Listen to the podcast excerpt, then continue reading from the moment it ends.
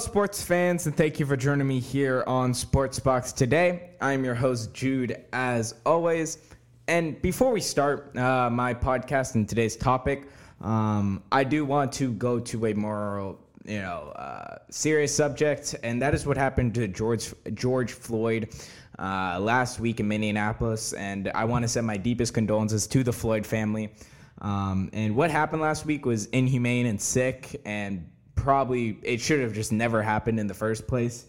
Um, but this is not the first time an African American has been innocently murdered by a police officer. Um, there's been thousands of innocent black people that have had to deal with this problem. And African Americans, just in general, have dealt with uh, racial injustice for centuries now when they first came to America.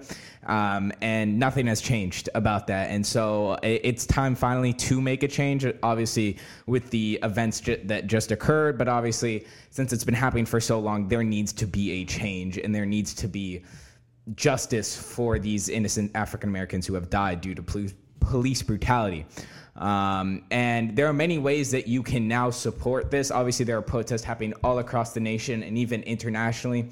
Um, and any way you can make a change is amazing. There are many different ways you can protest. Um, you can sign petitions to go to governors or other higher positions in your state's office, or even into you know um, even to like higher offices in DC. Just anything, petitions, any type of petitions help. And then last but not least, you can donate to the Black Lives Matter movement. Um, and they use the money to help fund funerals and just things to help better the community and the ones who've really suffered and dealt with and families that have dealt with police brutality. It is a very serious issue and it still happens today and it's very sad that it still happens today. But anything you can do to make a change, it would be just wonderful. But anyway, uh, besides that, let's get into our topic today.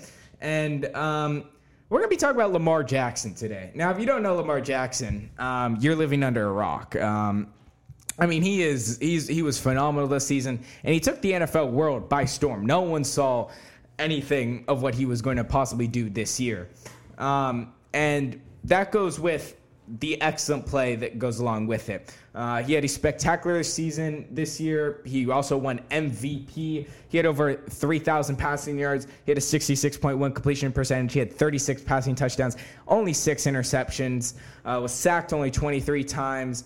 Had a had a QBR of he had a, a extremely good QBR and um, and also besides the passing, he ran for over 1,200 yards had seven touchdowns and nine fumbles.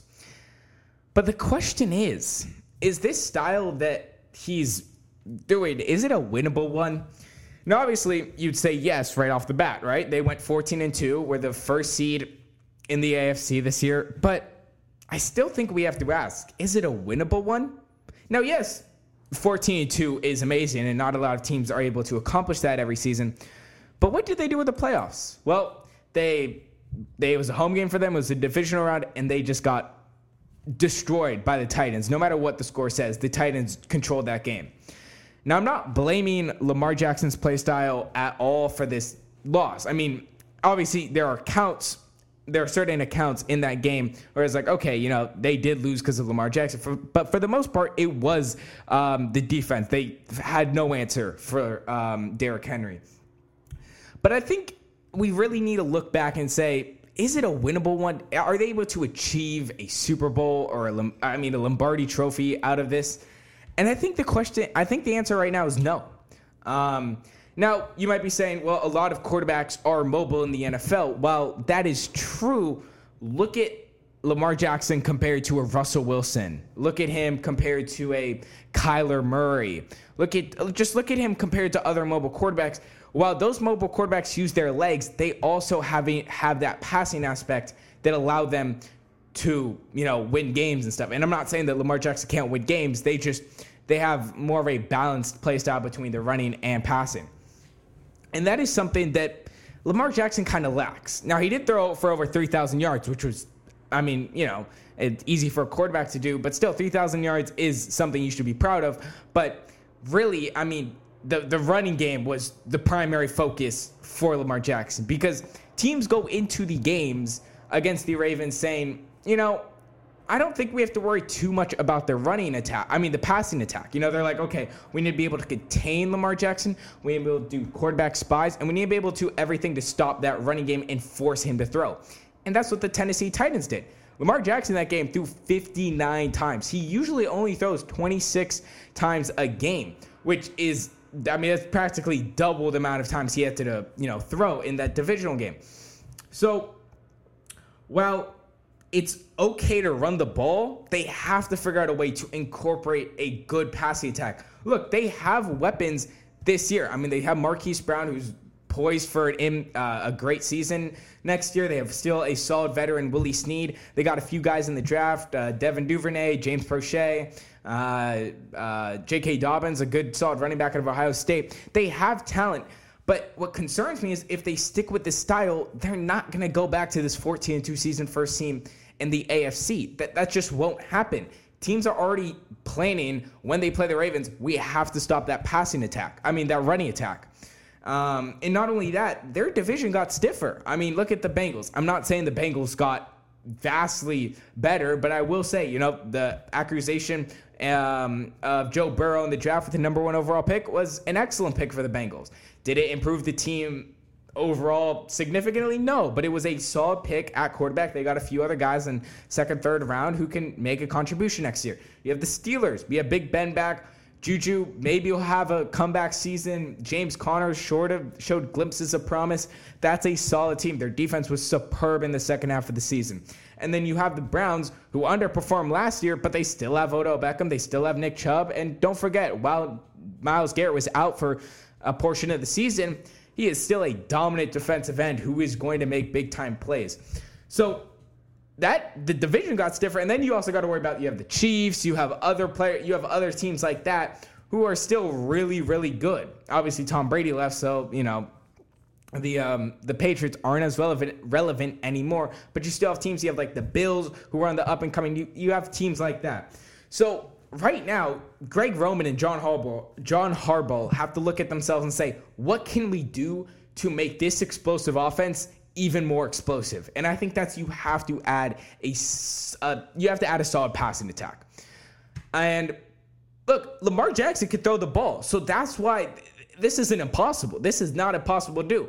Look, he can throw the ball. Now, accuracy is the biggest thing for Lamar Jackson, but if he's throwing deep balls, he can do that. I mean, his his longest pass this year was 83 yards, or his longest, you know, his longest reception plus pass was 83 yards. He can sling that ball. The accuracy does come into play because he had a 66.1 completion percentage, but you really do have to look at the fact that he can't throw the ball. So if you involve more passing, I think that Lamar Jackson would just fit right in. Um, so right now, it is still not a winnable style because they have not done anything. Now, if they go to the Super Bowl, okay, it's a winnable style. They they can make it to the Super Bowl. If they win the Super Bowl, of course, it's a winnable style.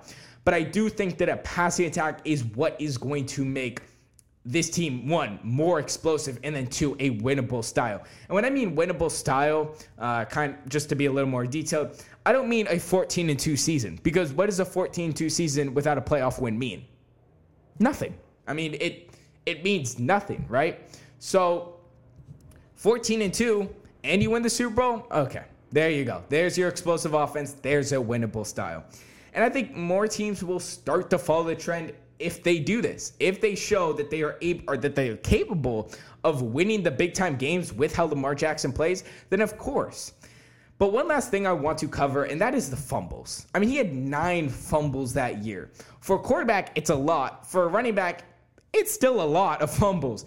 So ball security is another thing they're definitely going to have to work on this offseason. Obviously, we don't really fully know what offseason is going to really look like, but the ball security is the biggest thing Lamar Jackson has to work on. I mean, he has to get a little bigger because look, these guys are not going to hit you. They know you are you have ball security problems, so they're going to hit you and they're going to cause you to fumble.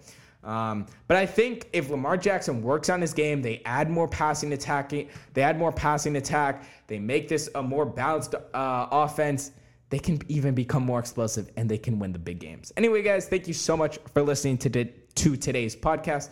Um, I just want to reiterate that what happened to George Floyd and all the innocent black men is sick and terrible, and it is something that should have never happened. And it's a very important issue, and we need to take a stand as a country for what's right. Um, and you can even be a leader if you use your voice in the right way and you tell people this is what we have to do. This is our approach. This is how we are going to become better as citizens in america. Um, anyway guys thank you so much for joining me on today's podcast. As always i'm your host jude signing off